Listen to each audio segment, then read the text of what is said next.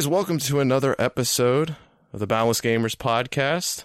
My name is Mike, and uh, with me is my good buddy, as always, Jacques the French Tickler.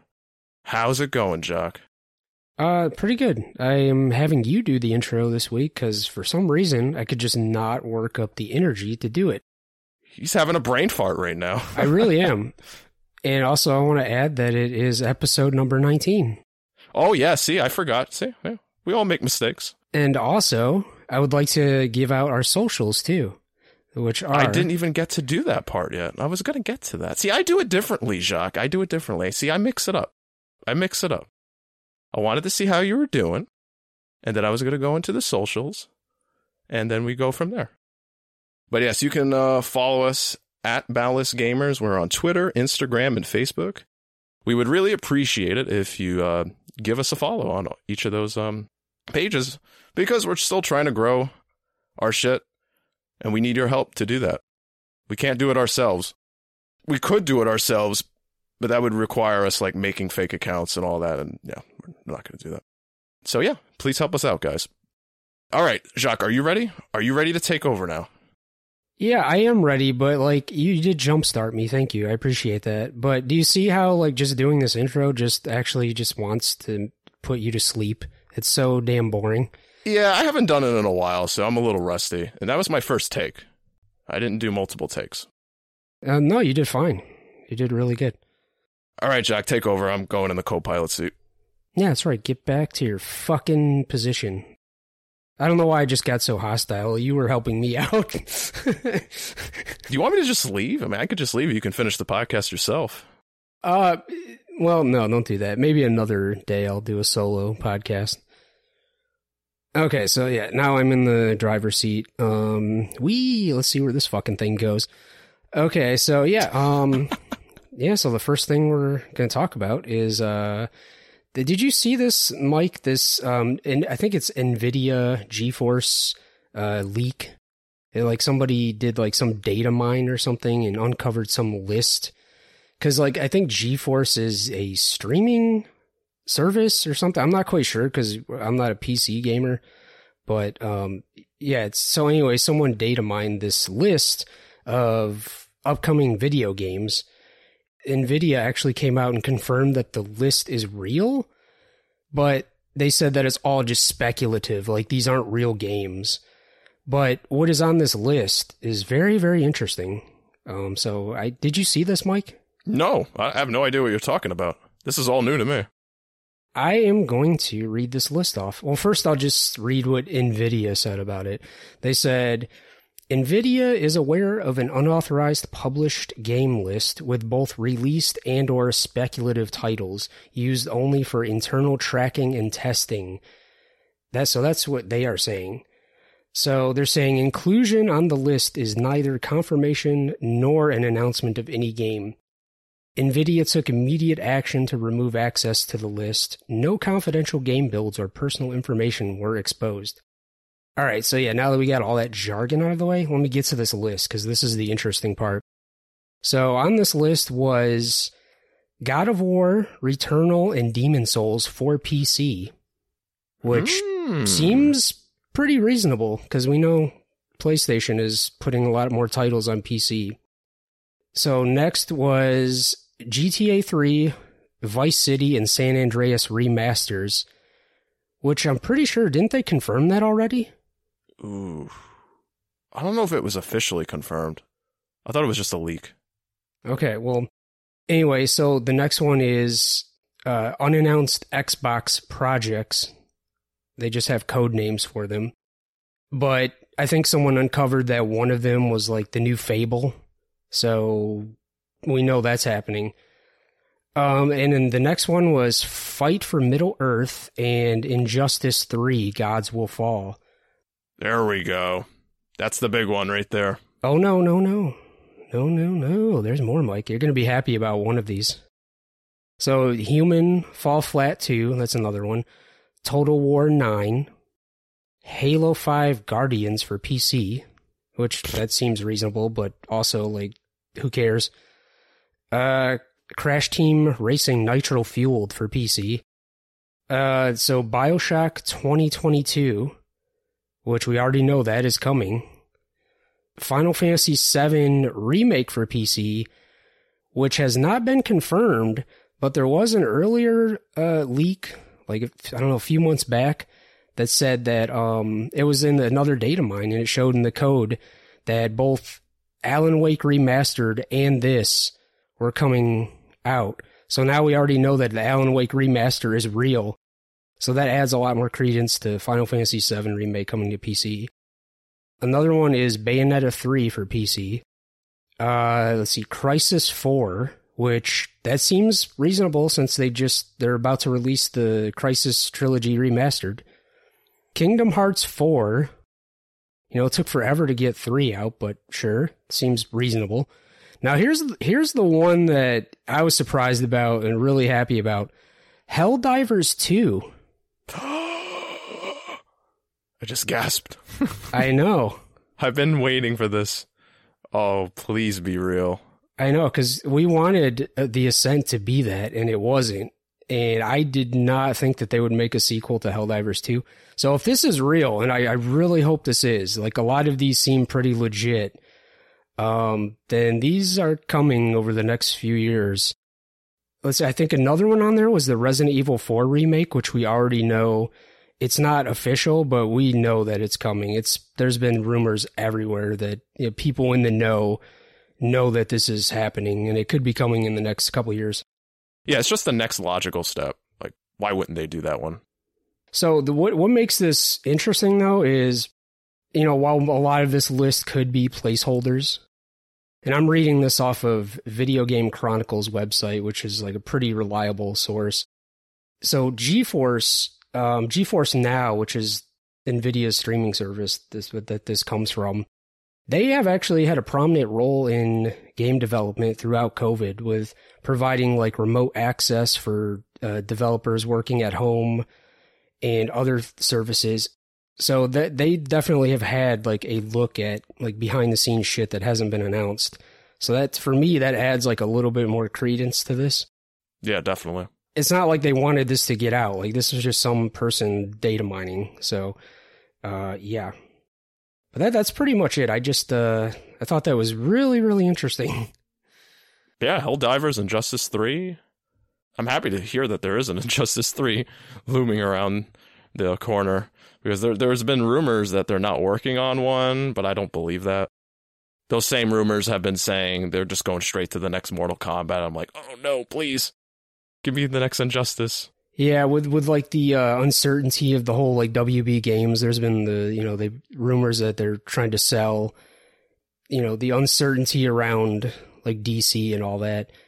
People are thinking that maybe they're skipping Injustice three for now and just going right for Mortal Kombat, especially with how popular it is with the movie just coming out recently and all that. But we, we there's we're definitely getting an Injustice three at some point. But uh, yeah. Anyway, was there anything you wanted to talk about, Mike? Oh yeah, yeah.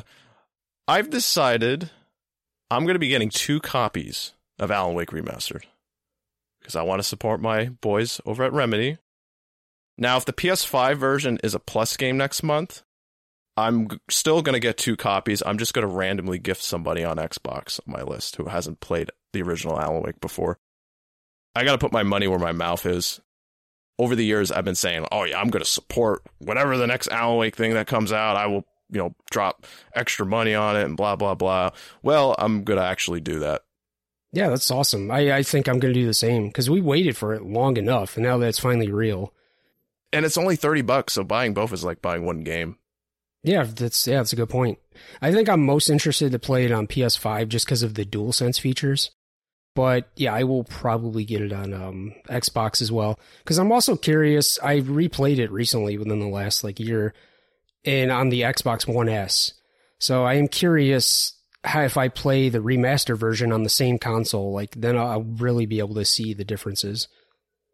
Yeah, so uh, we'll go ahead and jump into what we're playing. I think you have like three games, so I think we'll go ahead and start with Deathloop for you because I'm sure people are excited to hear about that. Sure. And then you can just finish out like the other two games, and then I'll jump into my game, and then we can finish out with a game that we both played last night that we can't wait to talk about. So, all right, take it away with Deathloop. Deathloop. All right. Let's see. I've played about three, four hours of this game. Um, one thing I want to mention right off the bat, Jacques, there's just too much reading in the beginning, like tutorial reading. This does this and this does that, and that's fine. That's fine. Yeah, I mean, I want to know how to play the game, but then there's just too many boxes popping up. I think um I think implementing tutorials to not make them noticeable is really an art in and of itself. Yeah, I like when they implement it into the story of the game. Yeah, exactly. If it's done right. The uh, bad version of that is Assassin's Creed 3. I love that game, but the first hour is just banging on your head tutorial in the story. It's, it's so obvious. I'm like, oh my God. Boy, boy, dude, do we have a tutorial to talk about in a little bit? oh, yes, yes. But yeah, continue. Um, so far, I'm really liking the game. It, it's it's got some great stealth in it. The guns feels pretty cool. The dual sense features is really nice in this game. Every step you take, you can feel it in the controller. The guns feel really nice on the triggers. Uh, the story is well, well, if you don't know, the, the main story is just about two assassins stuck on an island in this time loop, and one wants to stay there and doesn't want to leave. And the main character you play as, he wants to get out of it. He's trying to break the loop, and the chick is trying to stop him. And yeah, that's all I'll say about the story. Uh, but yeah, it kind of feels like Hitman, Jacques. You know, trying to figure out, okay, like where are they going to be, and I got to find more intel, and the, the this intel will help me in the next uh, loop and all that. I got to play a little bit more of this game before I really get deeper into the mechanics with you guys. There's still a lot more I need to see. So this is just very, very early impressions, but so far I'm really, really liking it. I know some people are sick of the whole time loop thing. You had 12 minutes, there's Returnal, and then you have games like Dead Cells where you got to start back at the beginning and start all over. But Deathloop isn't really like that too much. Yes, there is a loop and it goes back to the beginning, sort of. But Jacques, you can actually speed up the time in it. And a lot of the intel you got from the previous loops carries over nicely. It, it doesn't feel like 12 minutes where, oh, I gotta do this and this and this and this and this again. Every loop feels very different. So thank God for that. I think the more you go on too, can't you select a starting point depending on how far you've gotten? Yeah, that's what I was saying. When you can advance the time and all that, you can go to the evening or at night. As if there's like a specific uh, mission you have to do, but it doesn't show up until the nighttime. You can speed it up. You can. You don't have to do a bunch of other bullshit to get there. Yeah, I really don't know what else to say about the game right now because I'm only three hours in. I, I, I just need more time with it. But my first impressions is very positive, except for that tutorial bullshit. Yeah, this game's been getting like nines and tens across the board. I, I figured it would do well, but I, I am definitely pleasantly surprised because I was kind of on the fence of whether I would play this or not, but I think I definitely will try it eventually. The dual sense really enhances the gameplay. And I know this is eventually going to come over to Xbox like probably a year from now. But by then, everybody's going to be moving on to other games, and they're going to, yeah, that getting that one year exclusivity deal is very, very uh, powerful. If people really want to play Deathloop, they're going to go get a PS5 to play this game if they can get a PS5. Yeah, that's the big if. It's, it's kind of hilarious though that this game is probably going to be up for Game of the Year, and it is a PlayStation timed exclusive made by a Microsoft owned studio. yeah. It's nuts. Yeah, this was a deal that was made before Microsoft acquired Bethesda, and Microsoft had to honor that deal. They couldn't break that contract they made. We're going to be getting one more, too. Yeah, I was just going to say Ghostwire Tokyo next year. Mm-hmm. But yeah, so like what other games have you been playing? Sonic Colors Ultimate. I beat it. Took me six hours. It's a Sonic game. Not a whole lot I can say about this. It's part of the modern Sonic games, so if you're familiar with Sonic Generations, Sonic Forces, Sonic Boom, don't worry, it's better than Sonic Boom and Forces. Those games are trash. It's the Sonic Adventure kind of style gameplay, which I'm not a big fan of. and I know I'm going to piss some Sonic fans off right now, but Sonic Adventure, the, the original one, that was the worst thing that happened to the Sonic franchise. When they made that game, they're like, oh, we could do all kinds of crazy shit with Sonic. We could have him run around here in a 3D environment and all that. Like, oh, God. Most of the time, it just doesn't work in those games. And especially in the old Sonic Adventure games. If you go back and play those now, they don't hold up at all. Sonic was at its best when it was just a side scrolling game. But anyway, let's go back to Sonic Colors. Yeah, it was originally on the Nintendo Wii back in 2010, I think. They did a good job porting it over. They up-res the graphics a little bit. The cutscenes still look like Nintendo Wii cutscenes. And another thing about the cutscenes is they didn't boost the audio. It's very, very low. And I, I thought it was my headset or my settings, but it wasn't. The cutscenes are just extremely low. I don't know what's up with that. The main story is just Dr. Robotnik build an amusement park in space and Sonic and Tails go check it out. They don't think he's uh, being honest and nice. Like he, he's trying to make it look like he's turned over a new leaf, but they know he's full of shit. You know the rest. He's bad. He's doing bad shit. Sonic's got to stop him. The end. I, where would you rank this game in the pantheon of Sonic games? I'd put it over Sonic Boom and Sonic Forces and Sonic the Hedgehog from 2006, that terrible 360 game. It's a billion times better than those.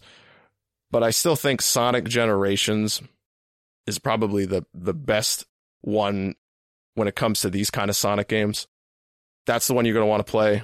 It's from the PS3 and 360 generation. Go play it. Highly recommend it.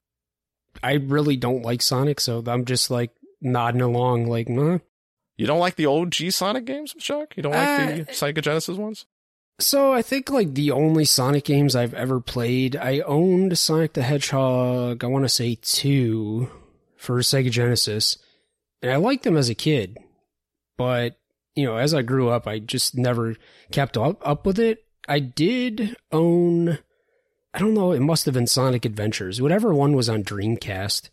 Sonic Adventures. Okay, yeah, yeah.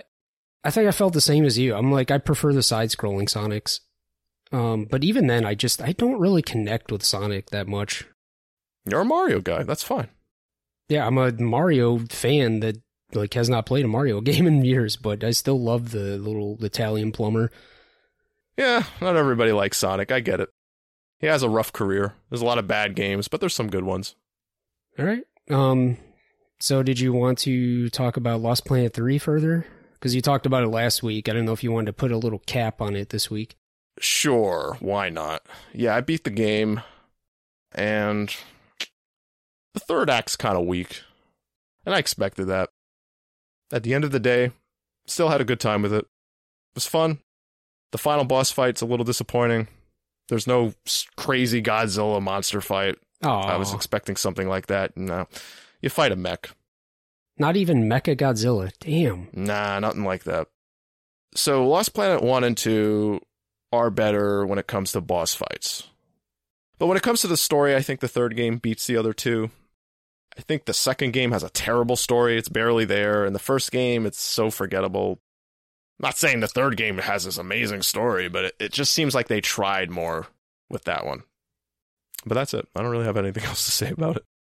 All right. So, uh, I played, uh, which I talked about it last week, uh, The Evil Within. I have completed it. Mm. Yeah, for the most part, I, I really like the game. It's uh, it's it's feels a lot like the old Resident Evils because obviously Shinji Mikami did both, so it's got that that feel. Um, it feels a little bit like Silent Hill too, with kind of the the atmosphere and the world, and you know, just kind of the dreamlike state that the game feels like you're in. Now, I do have a few complaints. I think that the pacing is a little bit off because I feel like with um I especially the last third man I was raging so hard at this game through the last third. I don't think I've ever said aloud I hate this game so much with any game before. And I don't hate the game but I was just getting so mad. Um and a lot of it is just all the fucking traps and shit they put all over the place. I think it's a little excessive. Uh, there's this one particular instant that I did not like at all because, well, I'll just go ahead and say what it is. So you're there, you're into this room where there's just a fuck ton of traps, and you got to kind of maneuver around this area like a little maze. So there's the, there's this one part where like a zombie or whatever you call them, I don't know, they're basically stand-ins for zombies. It's like laying on the ground, and you can burn bodies in this game to make sure they're completely gone. They can't get back up.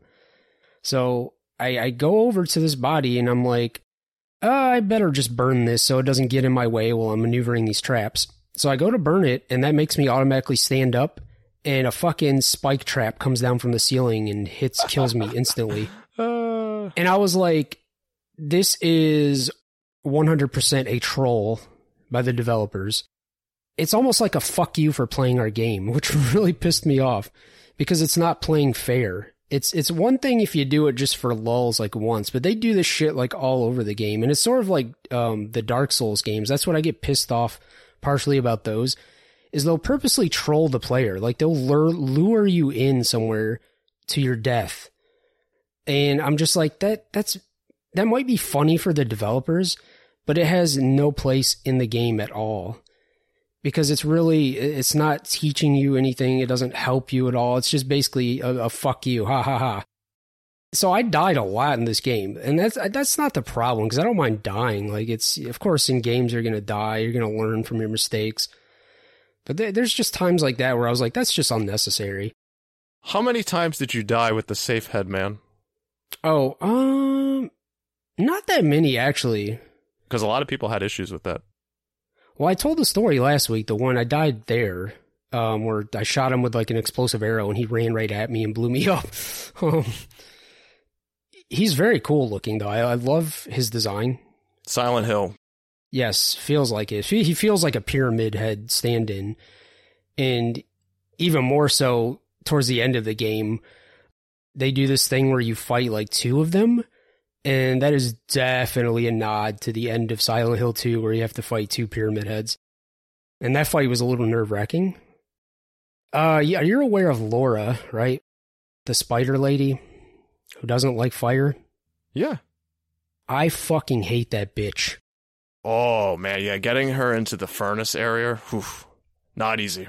Not easy. That was the one part where I fucking was about to lose my goddamn mind because I did it so many times and I refused to quit. But I was I was getting delirious because I had to do it so many, and it starts you back at the beginning each time you fail. Mm-hmm. Because there's certain the, the thing about this game, there's certain parts where it's like they don't really tell you what to do. There's parts where you have to have quick reactions. It it almost is like set up to where you're going to fail a bunch of times before you learn. So I'm sure that's probably part of the game design. I am not a fan typically of that type of game design because I don't like doing things over. Like I don't care if it has to be easier. Like I typically play my games on the normal difficulty, so it's just like whatever the the baseline difficulty the developers wanted you to play on. So that's what I did here. But yeah, it's just I think I died. My final tally was like 68 times or some 68 deaths. Um, and I think I completed the game at around 20 hours. For the medium difficulty, that's about the average from what I understand. Um, it is a very long game, longer than I thought. I actually think it's too long. That kind of goes into the, the Yep. pacing issues I have. One of my biggest issues with the game. It's way, way, way too long. Yeah, it is. A lot of it's unnecessary too, because they could easily cut out some shit or shorten it. You just don't need it to go on that long because it's not really progressing the story a lot of the time.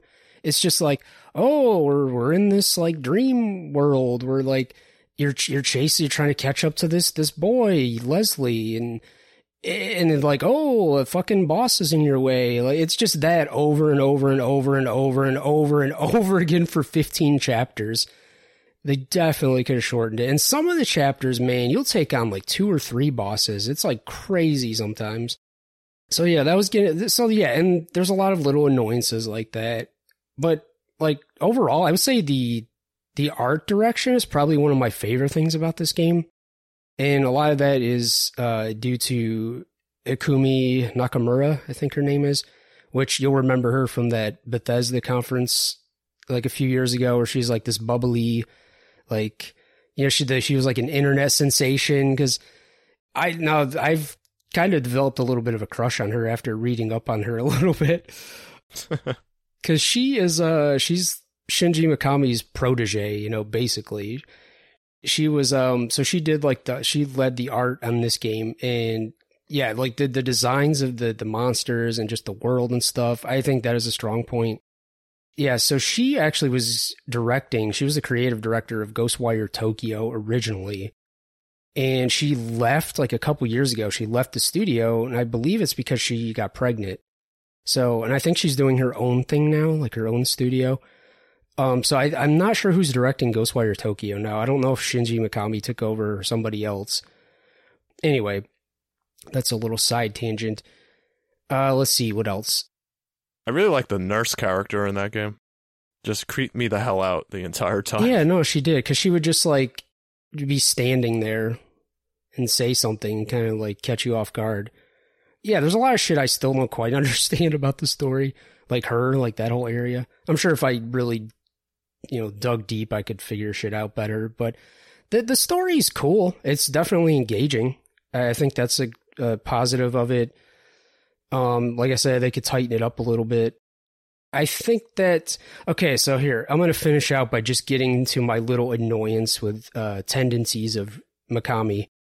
I, I never noticed this before until someone brought this up, but he ends all of his games pretty much with you shooting the monster with a rocket launcher. Wait, what? Really? Yes, it's a I didn't know that. signature of his now. And I went back into all the Resident Evils that he directed, and I was like, "Holy shit, you're right!" Oh, you're right. Yeah, Resident Evil 4 at the end, you fire a rocket at that. Oh my yeah, god. Yeah, Resident Evil Four, Resident Evil One. That's how you kill Tyrant. Resident Evil Two. That's how you kill um, uh, Mr. X. Sorry if you haven't played these. There's kind of spoilers, but Ah, that's fine. Resident Evil 3. Um, I think you shoot Nemesis with a rocket or something. No, it's a rail gun. It's not a rocket, but it's basically like the same concept. You have a giant gun. Uh, like you said, Resident Evil 4, you shoot the fucker with the rocket. It's and it's a special red tipped rocket. It all it always goes into like a cinematic shot of the rocket going into them, and so I think Resident Evil 4 might have been the last like one that he directed. Um, Resident Evil 5, Wesker, rocket from the helicopter. It's like the, the it's like all the people that took over from Mikami wanted to just continue to do this. Like I don't know if it's an homage or what. Resident Evil 6, Leon's campaign. You shoot it with a rocket launcher. Okay, all right. This is absurd. This is really absurd. So every game he makes going forward is he's he's going to be like, "All right, how am I going to end this?" I know. Got to use the rocket again. yeah, so spoiler alert for the Evil Within ending. Uh he you shoot the the monster with the rocket launcher. Yeah, aren't you like pinned to something and you can't move and you have like two or three rocket shots left and you have to like perfectly aim it at the Yes. creature? this whole end sequence was fucking annoying. So initially, I was hoping that it's see because you basically go through a which another pet peeve of mine is the the end of games where it's like the the enemy gauntlet. You face every enemy you ever face throughout the game, one after another, in like an arena. And look, I know this game came out in like what 2014. It's not real old, but it's it's got some dated game design. So I was hoping once I got to the end end, I'm like, I really don't want to do a final traditional boss battle against Ruvik. And and I did and we didn't. Now at first I was happy. I was like, okay, good. But we we got this big cinematic finale, which I actually kind of made me wish we had a traditional boss fight with him. Because I really just did not like this ending. So the whole game is like very very survival horror. It's like tense. There's there's dread throughout it. That is the tone. But for some reason at the end of the game, he always wants to turn this shit into like an action game. But the mechanics I don't feel are set up well enough for that. No, they're not. Like the fucking whole the giant like 60 foot spider chase through the city. What the fuck was that? Why Mikami? Just why can't you just have the tone be the same throughout the whole thing? I don't want this crazy action shit, okay? Like that would be like I'm trying to think. I don't know. So let's pick a horror movie, The Exorcist, like one of the most well-regarded horror movies, right? It, it's just the same thing. It's like a, a very slow paced, building up the tension throughout the movie. That would be like at the end, you're just like, the father is like, you know what? This exorcism shit's not working. How about a rocket launcher? And he just pulls out a rocket launcher and shoots Regan. Like, that's what that's like. It's just so out of nowhere. You're just like, why? Jacques, not to cut you off, I think you're really going to like one of the expansions now because let's just say there's not a lot of action in it. It's the one with the um the chick. I, I forget her name in the uh The assignment, uh, uh, Juli Kidman. Yes. I think, yeah. I think you're going to like that one. So I, I know I'm bitching a lot, so I don't want to make it sound like I didn't like this game. I, I'm just getting like my criticisms out of the way. But overall, I really, really like this game. Um, so much so that I went ahead and bought the season pass for it, and I go. think I'm going to jump into that next. Yeah, because I, I was finished with the Evil Within, and despite all my complaints here, I'm like, man, I want to play some more Evil Within right now. So, I mean, that says it all, really. That's like my final verdict. I, I, I love it. I can't wait to. I don't know what it is. I just love Shinji Mikami horror games, despite some of their flaws. I put him up there with like Kojima as far as le- living legends in the gaming industry. Without Resident Evil, man, I don't know if survival horror would be what it is today. So, um, this, yeah, that's pretty much all I have to say because I went on long enough. So, I don't want it to be another like Blair Witch where I go on like 25 minutes. I could do it. Don't don't dare me, guys. I will do it. But uh, yeah, so moving on, uh, me and you both played uh, Surgeon Simulator 2 last night. God, I hated it. I'll just say that. I hated it. I absolutely hated it, but I'll let Jacques start first. So yeah, me and Mike loved the first Surgeon Simulator. Great game, really fun to play with a friend. But the only flaw was it did not have multiplayer. Like we had to play through share play on the local screen. So this one added multiplayer, but we never got to that point. Bec- and by the way, this is on Game Pass, brand new released on Game Pass. I think the game's been out on PC for a bit, but it's brand new to Game Pass. Remember we were talking about uh, tutorials earlier, just a few minutes ago, and how, how bad they uh, can suck? Mm-hmm. This has one of the worst tutorials I've ever seen in a game. God awful. It is so bad. It's it's like so you're going through the the opening, and mind you, they've turned this into like a 3D like you can walk around and shit, like it's 3D environment. Because the old one was just you're hovering over a table with hands, like Operation, the the board game. This one you can walk around, which did not do it any favors because so you'll just have like tutorials on the wall, like circle is crouch and X is jump. And you do all these simple tasks at first, and you finally make it to the operating room. And then they, they want you to take off this guy's leg. Yet they don't tell you the, the more advanced controls, like that you have to hit L1 to like reach your arm in to actually be able to grab fucking anything. So we're just sitting there like, how do you grab his leg? It's your arm's too short. So we kind of had to just f- figure this out ourselves. You'd think they would tell you this right at the beginning. That should have been one of the first things. Oh, yeah, you can extend your arm and rotate it by holding this button down and doing that. Yeah. No, you don't get that. No. Just here, you jump with A, you crouch. All right, you're good to go. So, yeah, just cutting the guy's leg off.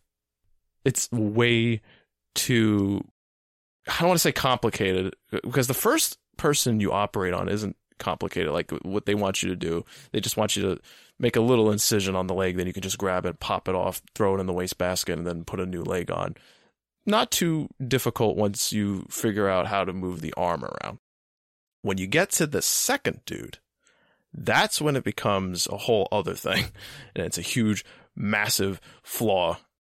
Here, I'll I'll just walk you through it. You walk in the room, they tell you to stab him with a red syringe. Okay, you stab him with the red sy- syringe to stop the bleeding.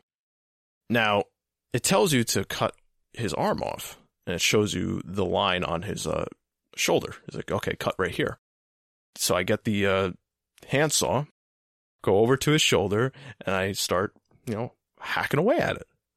Not coming off. All right, all right, let me try from this angle. Nope. Let me try from this angle. No. Okay, what if I come in at this angle and tilt my arm just underneath his. No, that that doesn't work either.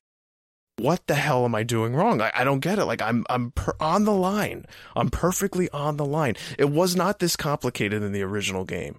Sure, the controls were weird and all that, but you know, that's part of the fun. But, but you could still do like precision cuts here and there and, and, and get and do what you want, have to do and without too much fuss. But with this game, I, I'm just like, I'm just like my hands are in the air. I'm like, what do you want me to do? I've done everything. Does it want me to hold like four or five buttons down or something? I don't know. Uh, The game's not telling me. I just gave up. I'm like, I'm, I'm done. Deleted the game. Had enough of it. So we were not able to get to the multiplayer section. So yeah, the game forces a tutorial on you and you can't go back to the main menu. So if you want to restart or something, you're going to have to close the game out and boot it back up. It's just a pain in the ass. So after we beat the game, you know, we went on the Xbox store to check out some of the reviews, and my god, it was overwhelming. It has a 1.6 out of 5, and everybody is just trashing this game, saying the same shit we're saying.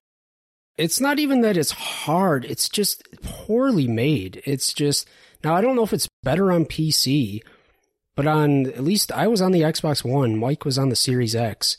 And for me on the Xbox One, it took over a minute to for the first load to get to the screen. I thought it like froze. For Mike, it took like 25 seconds on a Series X, which is a Mhm. long time. You know, when games load up within seconds. And yeah, we couldn't even make it to the actual game because it was just so bad. And some of these uh, reviews, I cannot find the reviews. I'd have to boot up the Xbox, but I'm not going to do that. But I, I just know uh, everyone had the same issues that we did. Uh, like w- one of the, uh, I know one of the reviews said, "This game makes me want to Control Alt Delete my life." Yeah, I can't remember some of the other ones, but they, it was just it was horrible. Like one said, playing with poop was more fun. Uh, just yeah, just horrid stuff. So yeah, avoid this game like the plague. It's man, this this is so disappointing after coming off the first one. Get it off Game Pass. Get that shit off Game Pass, Microsoft. It should not be there. It doesn't deserve a spot. Kick it off. I'm so sad. I, I love the first game and they, they just ruined it. They overcomplicated everything. All right, so let's move on to our topic of the show, which is going to be the Sony showcase. Finally, we're getting around to it. uh, our predictions last week after the fact uh, were mostly way off the mark, but now we're actually having seen the showcase. We're going to go over the showcase itself, which actually was a pretty damn good showcase. Yeah, yeah. I I think sh- Sony really knows how to do these things. I, I wish more um, developers and publishers would uh, take note of how they do things. Um, now, they were, it wasn't perfect, but it's it's probably one of the better showcases this year. Other than like I think probably Xbox's E3, that that was really good, but that was also very long. Like I appreciated that Sony kept it at a nice forty minutes. That's all you need. You know, no, not a lot of filler, other than that uh, intro, which while it was cool looking, uh, unnecessary, I think. No, no, I hated that. That that live action section sucked. When they show that, I'm like, oh no, this is not a good way to start the show. It was unnecessary and a waste of money. So apparently, like people are seeing all kinds of Easter eggs in that part. Yeah, Uncharted and a few other things. Yeah, and now some of them you don't know if people are just kind of stretching it a bit, but I've seen like a Silent Hill reference. Someone was saying there was like a little handheld radio that was just like a Silent Hill game. I, I can't even remember the other ones, but it's possible that that would be cool if they hid shit in there. Um, but yeah, let's go ahead and go on, move on and get to the show. So the the very first game, Mike, that was shown off was the Star Wars Knights of the Old Republic remake. I have the baby lotion right here, and I'm about to use it. I didn't expect this. Uh, well, I ex- we expected the announcement eventually. All the rumors and the people in the in the industry who have contacts and stuff, they're saying, like, "Yeah, this game is is being made. Like, it's, it's gonna get announced at some point." But I was not expecting it in the PlayStation showcase at all. So when I saw the Aspyr logo and then Lucas Games, I'm like, oh shit, this is Knights of the Old Republic. I flipped out because me and Jacques were uh, messaging each other on Messenger while watching the show, and I was just typing gibberish and sending it to him. Like I was stunned. I was, and Yeah. then I saw the the black silhouette in the background. I'm like, oh, I know who that is. I'm sure there's people watching it completely clueless, but I, I knew immediately. I'm like, "Ah, that's my boy Revan back there. It was like you were drunk and just punching your keyboard. um, I just read today too that they are actually bringing back some of the old voice actors. Did you see that? Yeah, you, you heard Jennifer Hale's voice in the trailer. She plays Bastila Shan. Yeah, she's coming back. Uh, they haven't specified the other ones coming back, but I'm sure you could probably guess who they are. You remember Kaidan from Mass Effect Jacques? That that guy's voice. He does Carth Onasi in Nice Old Republic. I'm pretty sure he's going to be in this. I hope he's a hell of a lot less boring in that. Carth Onasi is okay. I mean, he's all right. There's some KOTOR fans who absolutely love him. I'm not one of them, but yeah, I mean, he's better than Kaidan. You know, I'll say that. Yeah, Kaidan sucks. I'm sorry for all you Kaidan fans. Always kill Kaidan. That's the best option. I think most people probably killed Kaidan because like Ashley does have like a cool story throughout the trilogy. Yeah, she like does. she gets better and She's a racist, but well, she she comes around though. She gets better. We're talking about the Mass Effect trilogy. If anyone's lost out there, what we're talking about. now when they showed the KOTOR trailer off, that that wasn't the big surprise. That wasn't the big surprise. The big surprise came out a little bit later after the show, and that's when we found out it's going to be a timed exclusive for well, we don't know how long, but I'm assuming a year. That's usually how these deals go. So it's not going to be coming to Xbox, which is shitty because it started on the original Xbox. It was a console exclusive back in 2003 with Microsoft.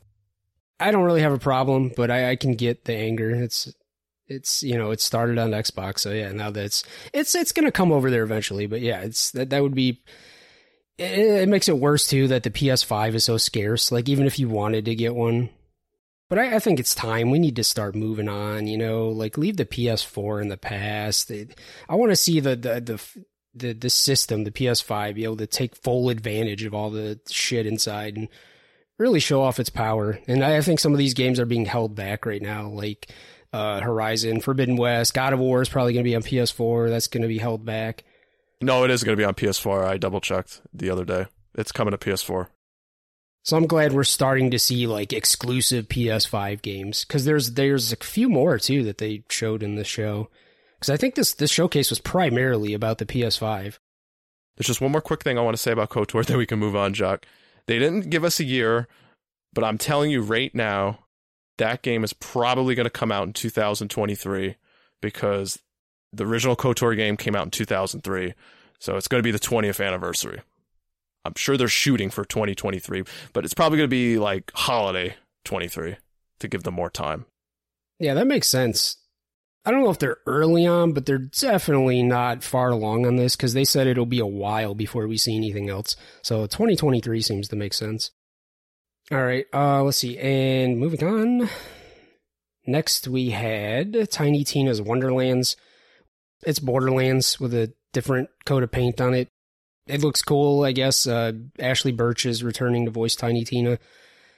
I might play it eventually. I'm not super excited about it, but I don't know. It's just more Borderlands, basically. I think there's been enough Borderlands games, to be honest. Yeah, I'm not a Borderlands fan, so Jacques, when this game comes out, that's all you. I won't be playing it.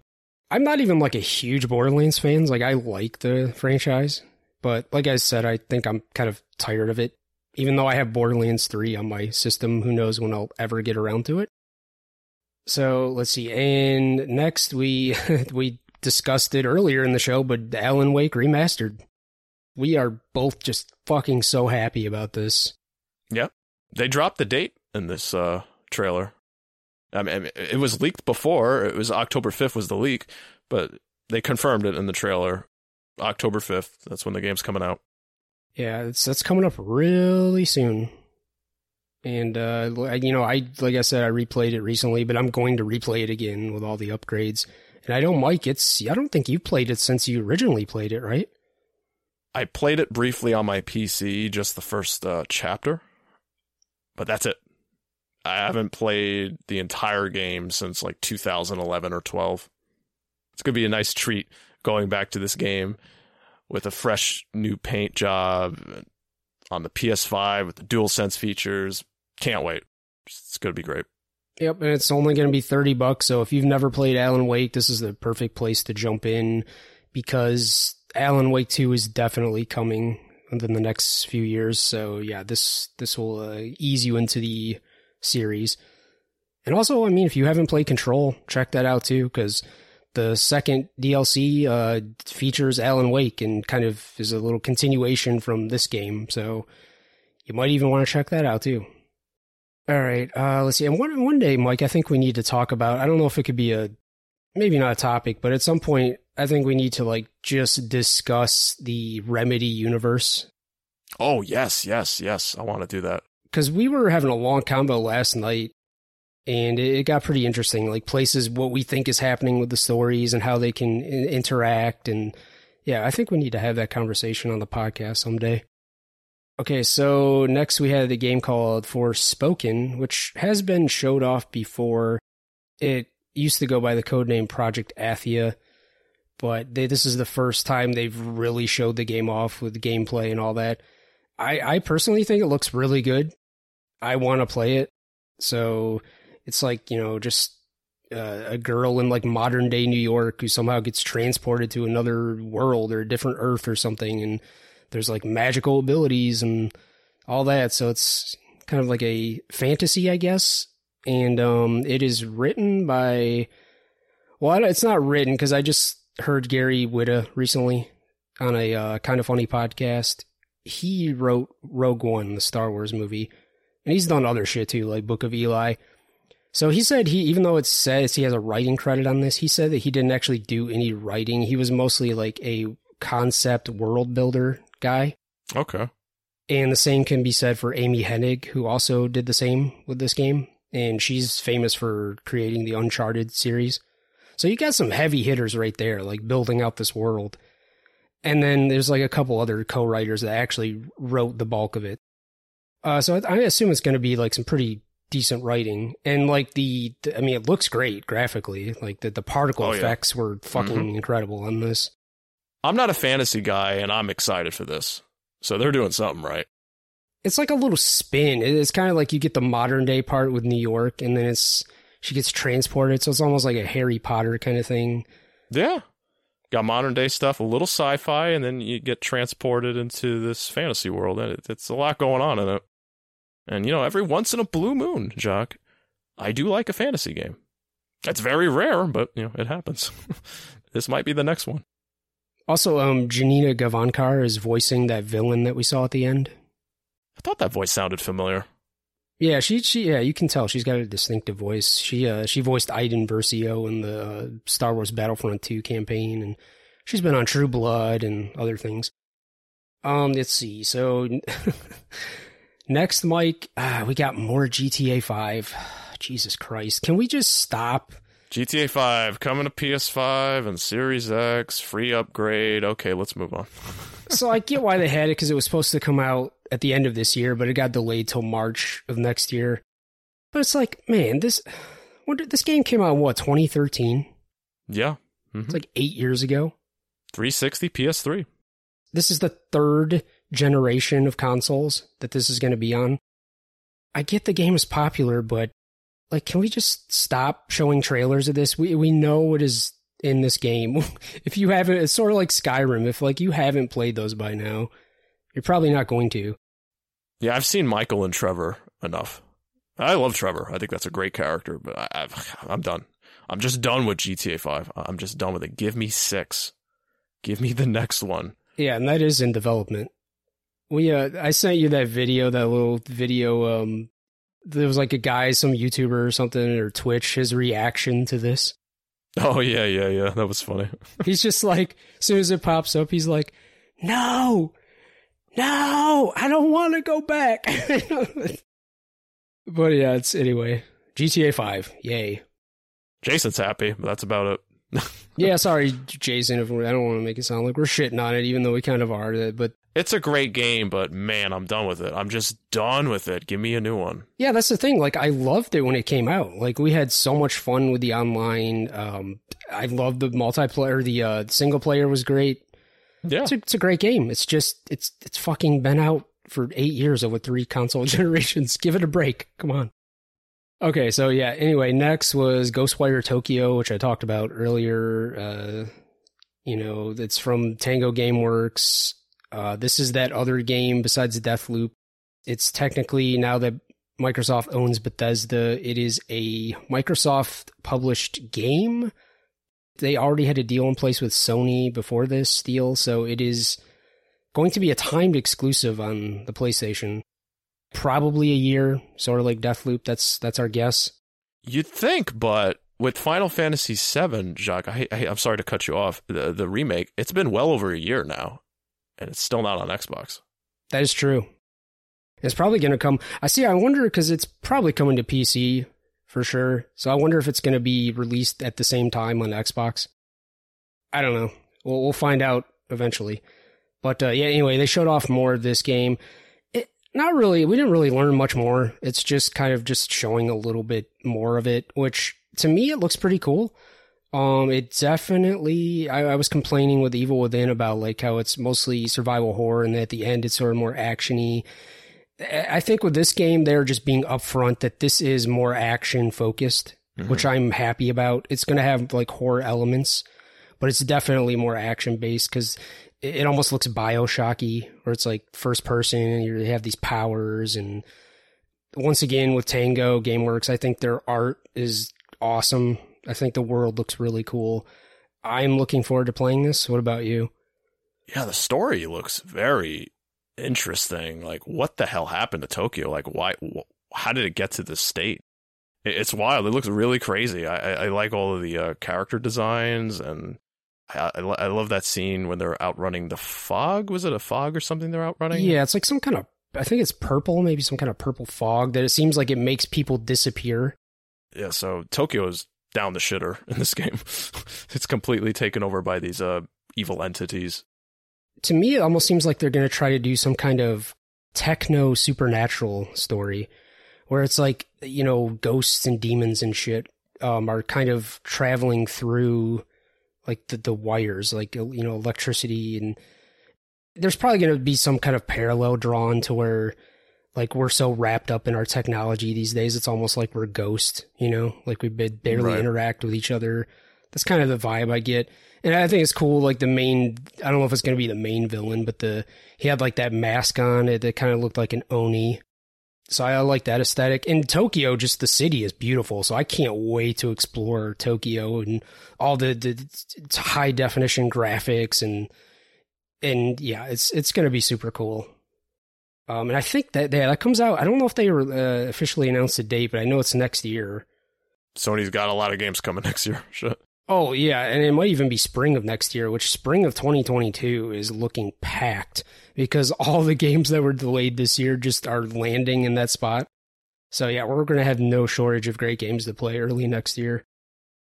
Uh, and then they showed this game called Project Eve, which didn't really interest me. It kind of looks like a Devil May Cry, Bayonetta, Final Fantasy mashup with sort of like a I don't know, almost like Lovecraftian kind of vibe with this giant like starfish octopus monster in space around the space station and you got this this female lead character who looks to have some kind of techno suit on that gives her abilities and I think people f- who love those kind of hack and slash adventure games that they're probably going to go bonkers over this cuz it, it does look good if I enjoyed that style of game but I don't so Sometimes I like those games. It just depends on what it is. Like I tried playing the first Bayonetta, and it's a really good game, but I was just like, eh. Uh, I really like the Devil May Cry reboot, DMC. Devil May Cry 5 is the latest one, right? No, not the latest one. It was it was the the one that came out uh like five more than five years ago, like six seven years ago. It had that like punk looking guy on the cover. Yeah, I think you're right. DMC. I like that one. I haven't played five yet, and I I'm looking forward to playing that one uh, eventually. Like I just there's just too many other games to play. Oh my god, so many. Uh, so yeah, next we had a look at Gran Turismo 7, which it looks really good, but I'm just like, we've had Forza dominating for so long now. I just, they really need to do something special to stand out. Cause after seeing Forza Horizon 5, it's, which looked amazing. I, I just, I don't know. I mean, I guess it's cool that PlayStation has their own exclusive racing game, but I, I don't know if it can compete with the Forza games. No, it's not going to come close to the Forza games. Ever since Forza Motorsport 3, I want to say, they've been dominating Gran Turismo. I think it helps Forza that they have two different concurrent series going, so they alternate between the mainline Motorsport and then the Horizon one, which has actually become more popular than Motorsport. Yeah. They're like always staying in the public eye, whereas Gran Turismo, it's been forever since we've had a Gran Turismo game. Yeah. Graphically looks amazing. The cars look sweet. I'm sure the DualSense features with this game is going to be out of this world. I don't know. It's just there's something about Forza that just I don't know. I don't, have a word for it. I just think Gran Turismo was a really great IP a long time ago, but they've kind of lost their way over the years. Yeah. All right. Well, let's move on to the big dogs. Uh, first, let's see. So we have two Marvel games from Insomniac. One was expected. The other one was a huge shock to us, and that is Wolverine. Which I mean, Wolverine is one of the most popular Marvel characters, so it makes sense that that would be the next one after Spider Man. Now we just got a short little teaser, but I think that's all you need for now, just to to let people know that it's happening. They just showed like Wolverine who just got done with a bar fight. He's sitting at the bar. One guy gets up, tries to pull a knife on him, and you just see a close up of Wolverine closing his fist and his claws coming out. That's all you need. It's got me hyped up. And from what I hear, it's going to, Insomniac has confirmed this is going to be a full length game. Well, I'd hope so. yeah, because I know some people are like, "Oh, is it just going to be like a the short spin off like Miles Morales?" Or no, this is going to be on par with like Spider Man. Um, and speaking of Spider Man, unless you had anything else to say on Wolverine. No, I mean, there's not a whole lot to say there. I just don't expect it anytime soon. Like that's going to be a 24 game. Although, you know, like Insomniac, man, they their production rate is crazy. Like they must have like a thousand people working at their studio because they just put out Ratchet and Clank Rift Apart, which is a game of the year contender. Uh, just at the end of last year, Miles Morales came out, which is still like on the top 10 charts. It's selling great. Before that, obviously they had Spider-Man PS4, which is like the fastest selling PlayStation exclusive ever. Don't forget about the remaster, Jacques. They did work there too.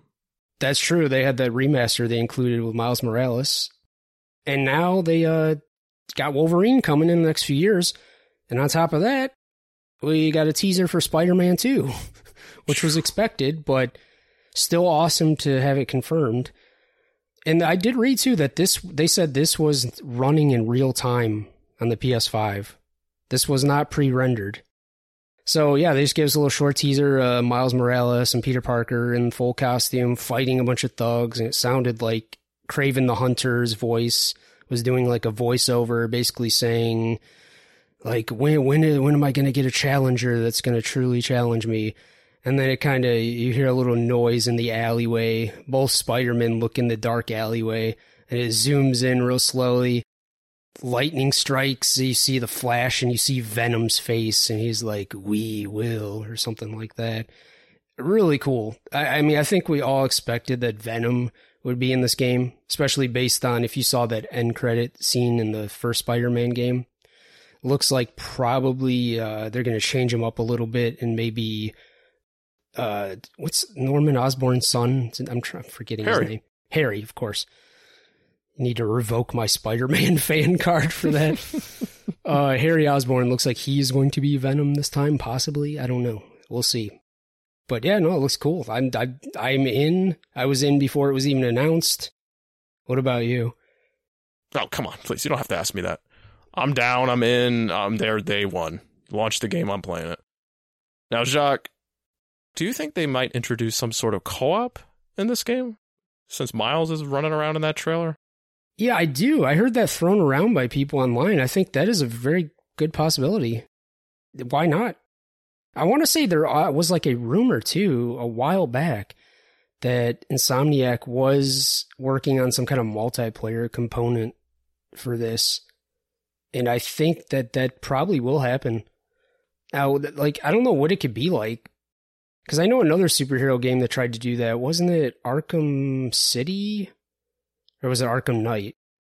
Arkham Origins had multiplayer in it. Okay, that's what it was. No co op campaign, but there was a versus mode where Batman and Robin are on one team and the other team were a bunch of thugs with, you know, rifles and shit. And it was like Gears of War style. But those were more like missions in an enclosed space. So I'm wondering if they're going to do that or if they are they going to have it where you can both like explore the open world and beat up bad guys. I would think so cuz it's like Spider-Man. Why would you not have it where you could swing across the cityscape and you know what I mean? I think they could totally pull it off. I'm sure they'll figure that out. Yeah, that PS5 backpack is heavy right now for them. They're carrying the system. I'm not saying the other guys aren't doing anything, but Insomniac is just going above and beyond with the PS5. And they got two more games coming. Shit. Yeah, and by the way, too, Wolverine and Spider Man 2 are both PS5 exclusive. They will not be on the PS4. I don't think I don't think the PS4 could handle these games. Because from what I'm hearing, Spider Man 2 is going to be huge. Because you're probably going to get all those boroughs in New York that they only kind of were on the outskirts in the first game.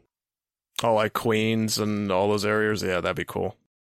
So yeah, there's uh let's see, and then there's the the final game, which was like the big one that we were all looking forward to.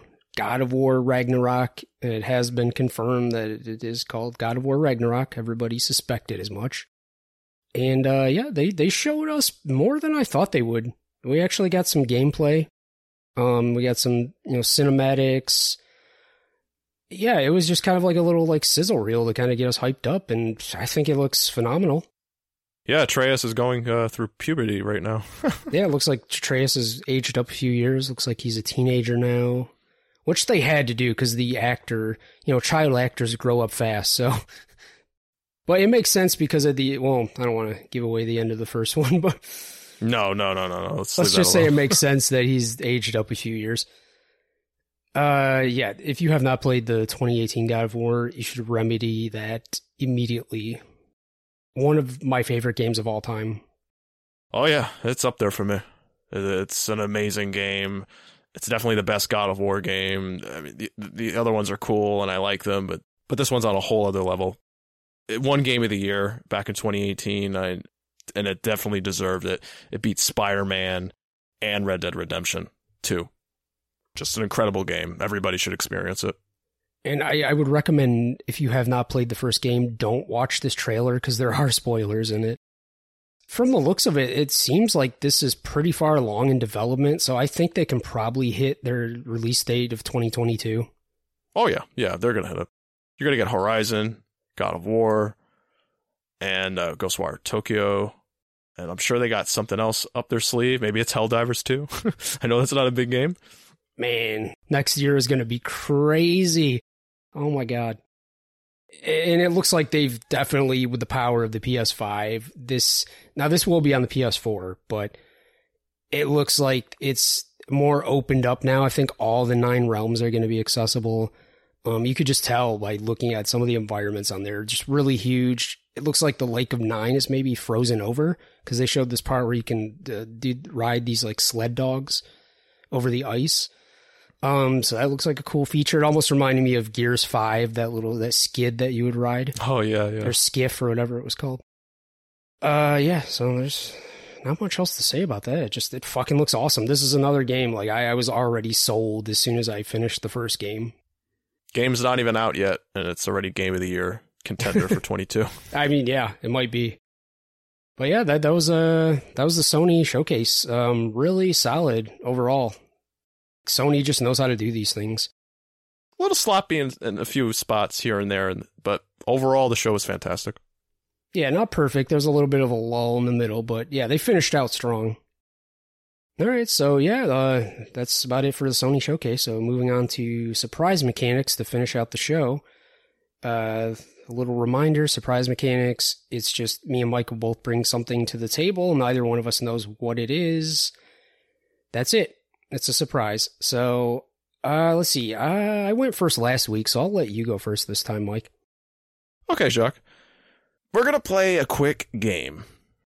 Now, I want you to guess the top 10 best selling video game consoles of all time in the correct order. We'll start from the top and we'll do one at a time. If you get one wrong, Jacques, the game's over. Just one? Yeah, just one. Just one. I'm going to make this very hard for you. So this is like this is like a roguelike uh, quiz for me. Oh yeah. Yeah, there you go. There you go. All right, Jacques. What's number 1? What's number 1? Tell me. Yeah, no, I I, I know what the number one con- selling console of all time. It's the PS2. Mm-hmm. Yeah, it is. Over 155 million. Yeah, I don't think anything will ever catch that. No, I don't think so. But you never know. You never know. I mean, the, the the PS5 is selling pretty damn well, so who knows over its lifetime. I think that the thing with the PS2 though is it just had such a long lifespan. Not only that, when it launched, it was the cheapest DVD player.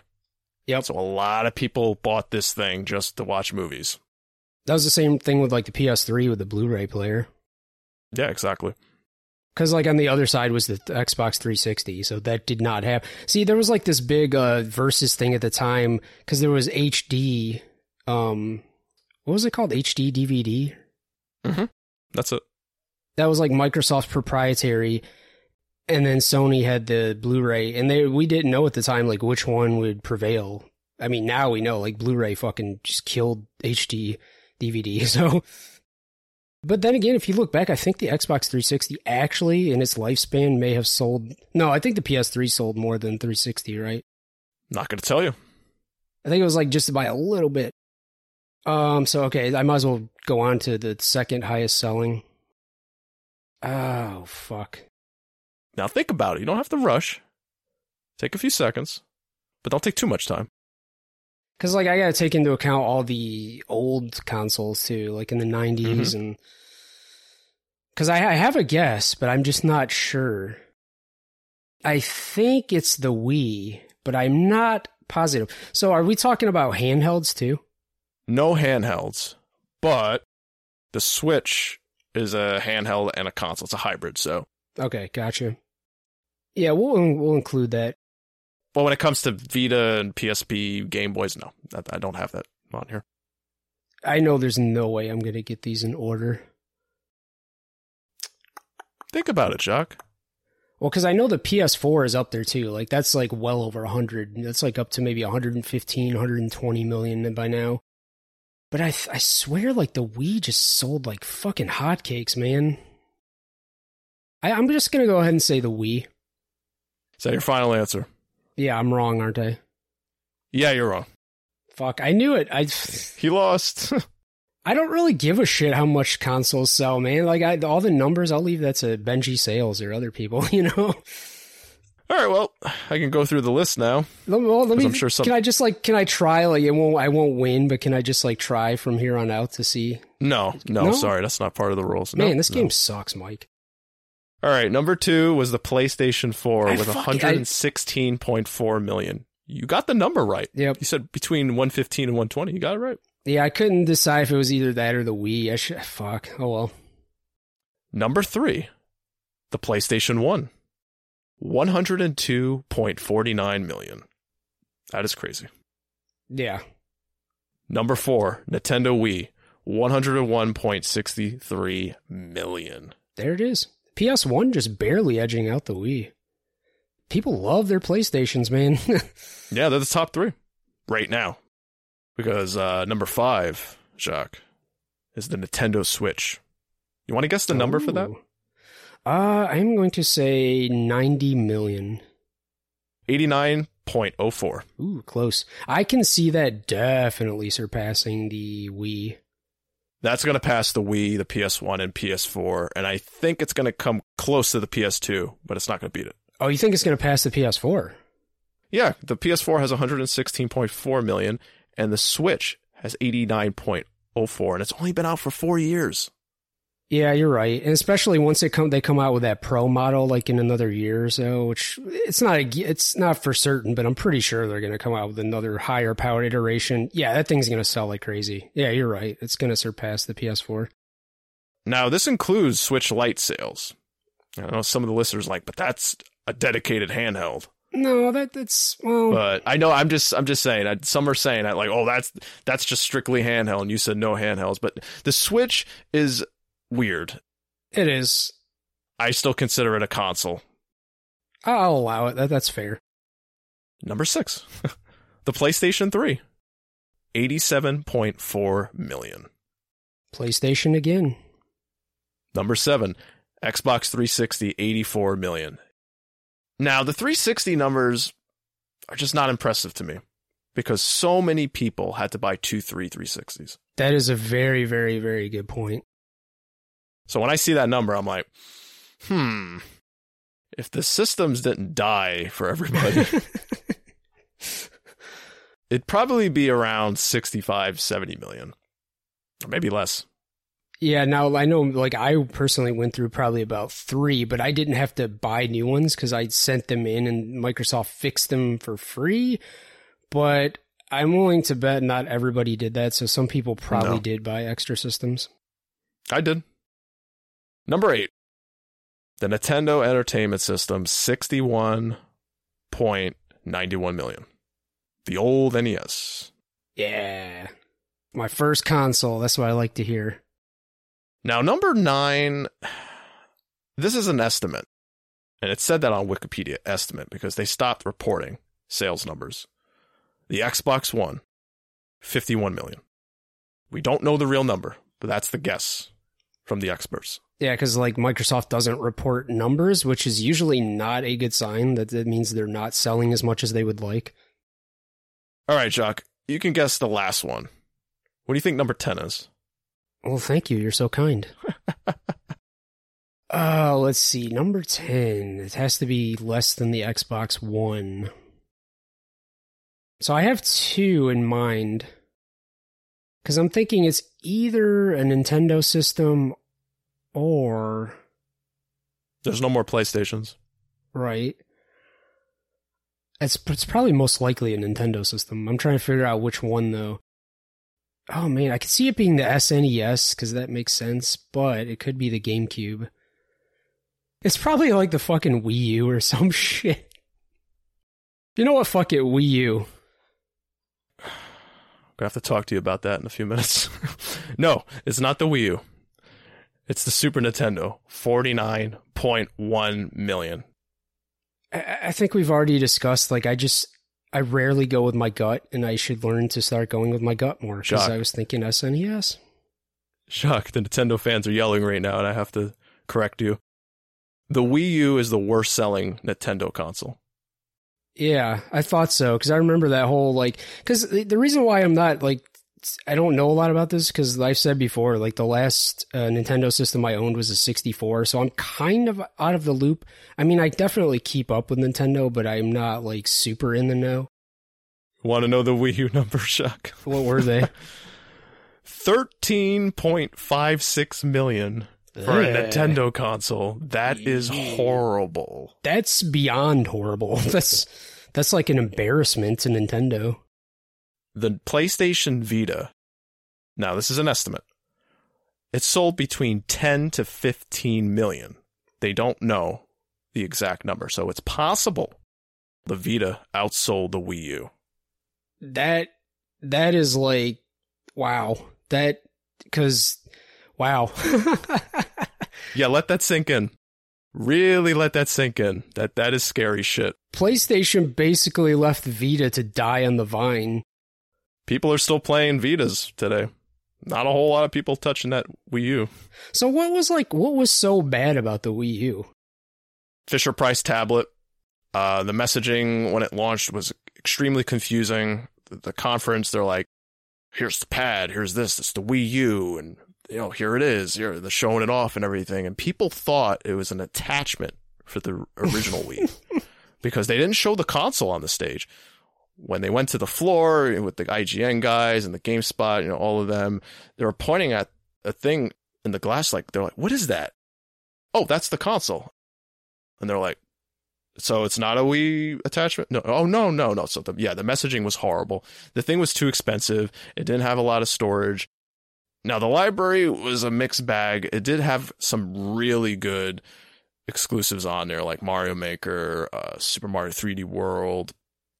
The Mario Kart on there is fantastic. They brought it over to the Switch, but third party support was really bad on there. Now I have two other consoles here, Jacques. I just want to shout them out real quick. Nintendo GameCube, 21.74 million. That's not good. To show you how weak that is, the original Xbox, a first time console from Microsoft, beat the GameCube, 24 million. Beat a Nintendo console. So Nintendo was in a real bad place after the Wii U. Like, they lost so much money on that thing. If the Switch failed, they probably would have jumped over to the other consoles and put their games on there. That's how bad it got. Oh man, I almost wish the Switch would have failed then. If that's yeah, we could have got Mario on PlayStation and Uh, Xbox. Ah. But you know, that's they're lucky that the, the Switch just fucking exploded, man. Yeah, it's a great console. So I'm I'm curious now, how much did the N64 sell? Ooh. Let me look that up real quick. Keep talking. So after the NES and then the SNES and then I assume the N64 sold decently well. Every generation after that, it kind of like went every other console did well. Because so it seemed like the GameCube, although beloved by Nintendo fans, it seemed like it didn't sell that well. And then comes the Wii, which fucking exploded. Sold, you couldn't even find Wii's at first for like a year or so. Then the Wii U was just a fucking utter disaster. and then the Switch, once again, exploded. So does that mean like the next thing after the Switch is going to fail? Maybe? Nah, I think they're going to ride the Switch out for many, many, many, many years. Well, th- the cool thing about the Switch is it's like it was such a, a novel concept about like it being both a handheld and like a console you can hook up to the Mhm. TV. I think that's what really made it do so well. Okay, I have the N64 numbers 32.93 million. Okay. So, I mean, and what was the uh what was the Wii? 101 million. And what was the SNES? 49.1. Okay. So the Wii is like when it really just skyrocketed. That was like an uber popular console. There were so many people buying that thing who didn't even play video games. You know, the grandmas and the grandpas playing Wii bowling and shit. Yeah, because it had like the motion controls, those like Mhm. little. I I think that also is what helps uh, Nintendo is like their little, you know, call them gimmicks, whatever. There's always like something with the console, starting with the Wii, probably. But anyway, that's it. Uh, you know, different surprise mechanic this week. But I hope you guys enjoyed it. I hope Jacques enjoyed it. Uh, well, uh, you probably didn't enjoy it too much because he failed after the PlayStation uh, 2. No, it's fine. I, I enjoy going over like the history though of all the consoles. You know, maybe our listeners learn something as well as I. So yeah, when you said the Wii U might be number 10, I was dying inside. yeah, all the Nintendo my fans are like, "You fucking idiot! You're not even a true gamer." I, All right, as I- what's your surprise? Oh, go ahead. No, I was gonna say as I was saying it too, like you know, you just know when you're completely wrong as you, but it still comes out of your mouth anyways.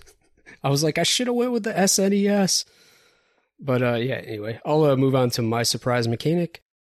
So you know, speaking of Nintendo, uh, you know how they have their Nintendo Land theme park. Yeah. Um, so I was thinking, well, what if there was a PlayStation theme park? so, it, and I thought me and you could both come up with some rides and attractions that could be a part of that. So, like, I'll kind of I'll start off while you think of something. I was thinking, so first of all, there could be a Last of Us Part Two aquarium. you know, just like the game, which that that aquarium is an actual aquarium in Seattle, so they could really just replicate it if that's legal. I don't know if they could do that, but I'm sure they could. I mean, if you want to get graphic about it too, you could even put like blood stains in certain spots and whatever. Wasn't there a dead body in that place at one point? Yeah, you have little kids walking by, like, oh, there's Uh, I'm not going to say anything because I don't want to give spoilers, but there's that person that's dead. Oh, you know what they could have, Jacques? They could have uh, like animatronic watchers from like Horizon Zero Dawn, like just walking around and shit. Maybe Yeah. not the tall neck because that's too big. No, no, I got an idea. Speaking, of, I got an idea for the tall neck. You know those like observation towers they have at theme parks? Like you go up and Oh it's, yeah. Okay. have a tall neck, but the very top with the head, like that disc, have it be like a little restaurant that you can eat on top of there. And then also, I was thinking um, you could do like roller coasters too, themed roller coasters. Maybe do like a Thunderjaw roller coaster from Horizon. All right. Yeah, I could see that. I could see a Spider-Man themed ripcord type ride. Like you know those things where they basically just like slingshot people. Yes. Yeah, you could just pretend like you're you're web swinging. You know, you're just like swinging back and forth like a pendulum. Uh, you could have a uh, twisted metal bumper cars. They literally look like the twisted metal. Like you'll have a sweet tooth ice cream truck, and I think that would be fun. You could do something with Kratos' axe. I don't know, some sort of uh, carnival type style game. like that one where you like hit the thing with the hammer and it like Yep. shoots up the thing and hits the, Uh-huh. the bell thing. Yep. Yeah, the strong man. Yeah, you could do that. Could you do anything with Deacon, like maybe his motorcycle? Like, uh, I don't know. They could just have somebody cosplay as him driving around the park. Uh, no, well, you could do that, but you could also do like a carousel, but instead of horses, they're motorcycles. sounds like a great place. yeah, this is like a very odd theme park, but I, I like it. What, what's some other? Uh, you could even go back into the catalog. It doesn't have to be like the last few year exclusives. What's some other shit? How about a SOCOM laser tag area? Oh yeah, that's a great idea. Yeah, no, I like that. Yeah, I mean that'd be cool. The SOCOM laser tag. You could even do. um You could do all like other shooters too. Like a, you could do a resistance ride. There, so there's like this ride. I've been to Universal Studios once, and there, there's like this Spider-Man ride. There's also a Men in Black one. I don't know if they still have that, but essentially it's on rails. Like you get in this cart, you know, and you have this um like a gun or something it's like a little plastic whatever but it's sort of like the same principle as laser tag like as you're going by you can shoot things in the environment so you could have something like maybe like an uncharted like where you're going through a mine on a coaster and you're shooting enemies as you're going through They could have a whole treasure hunt area for Uncharted. Like you're looking for some relics and. oh a rock climbing uncharted rock climbing wall Oh yeah, yeah, yeah, yeah. There you go. I like that. That's good. And have like all the have the naughty dog yellow like the ledges and stuff so you know where to grab This place needs a lot of professional actors walking around in costumes like Aloy and Nathan Drake, and they're in character like in the Star Wars parks that they created. Yeah, just like Disney World. Yeah, you have all the characters walking around. Yeah, you got uh Spider. Well, they might be able to do Spider Man because technically Sony does own the rights to Spider Man. So I because he does have his own Disney World thing too. Mm-hmm. Yeah, just do something different. What, what's some like older characters though? But you can have like Sly Cooper and Ratchet and Clank suits walking around the park like they're Mickey Mouse. You know what, dude? You could actually just have a, a Ratchet and Clank roller coaster for kids, though, like a smaller roller coaster, and it could be like you're going through the dimensions, like ri- rift apart, because there were like uh, parts in that game where you're on rails. Just have it be that one area where you know what I'm talking about, where you're on rails. Just yeah, replicate that somehow, but just like shrink it down for kids. That this sounds like fun, man. I'm actually kind of disappointed it'll never happen. oh, you know what I just thought of though? I I can't believe I didn't even put this together. I heard that Ubisoft was actually looking into getting their own theme park. Oh, please, come on. You're going to ruin Splinter Cell again for me? You have Sam Fisher there somewhere, but you won't give me a game? They still won't include Sam Fisher. You could do like a laser tag uh, Splinter Cell thing too, where you all have your goggles on and go in night vision mode.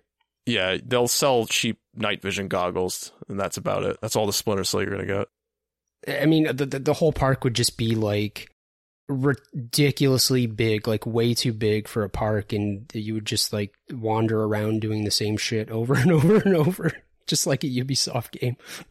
I don't think Microsoft could do one. Well, eh, now that they own Bethesda now.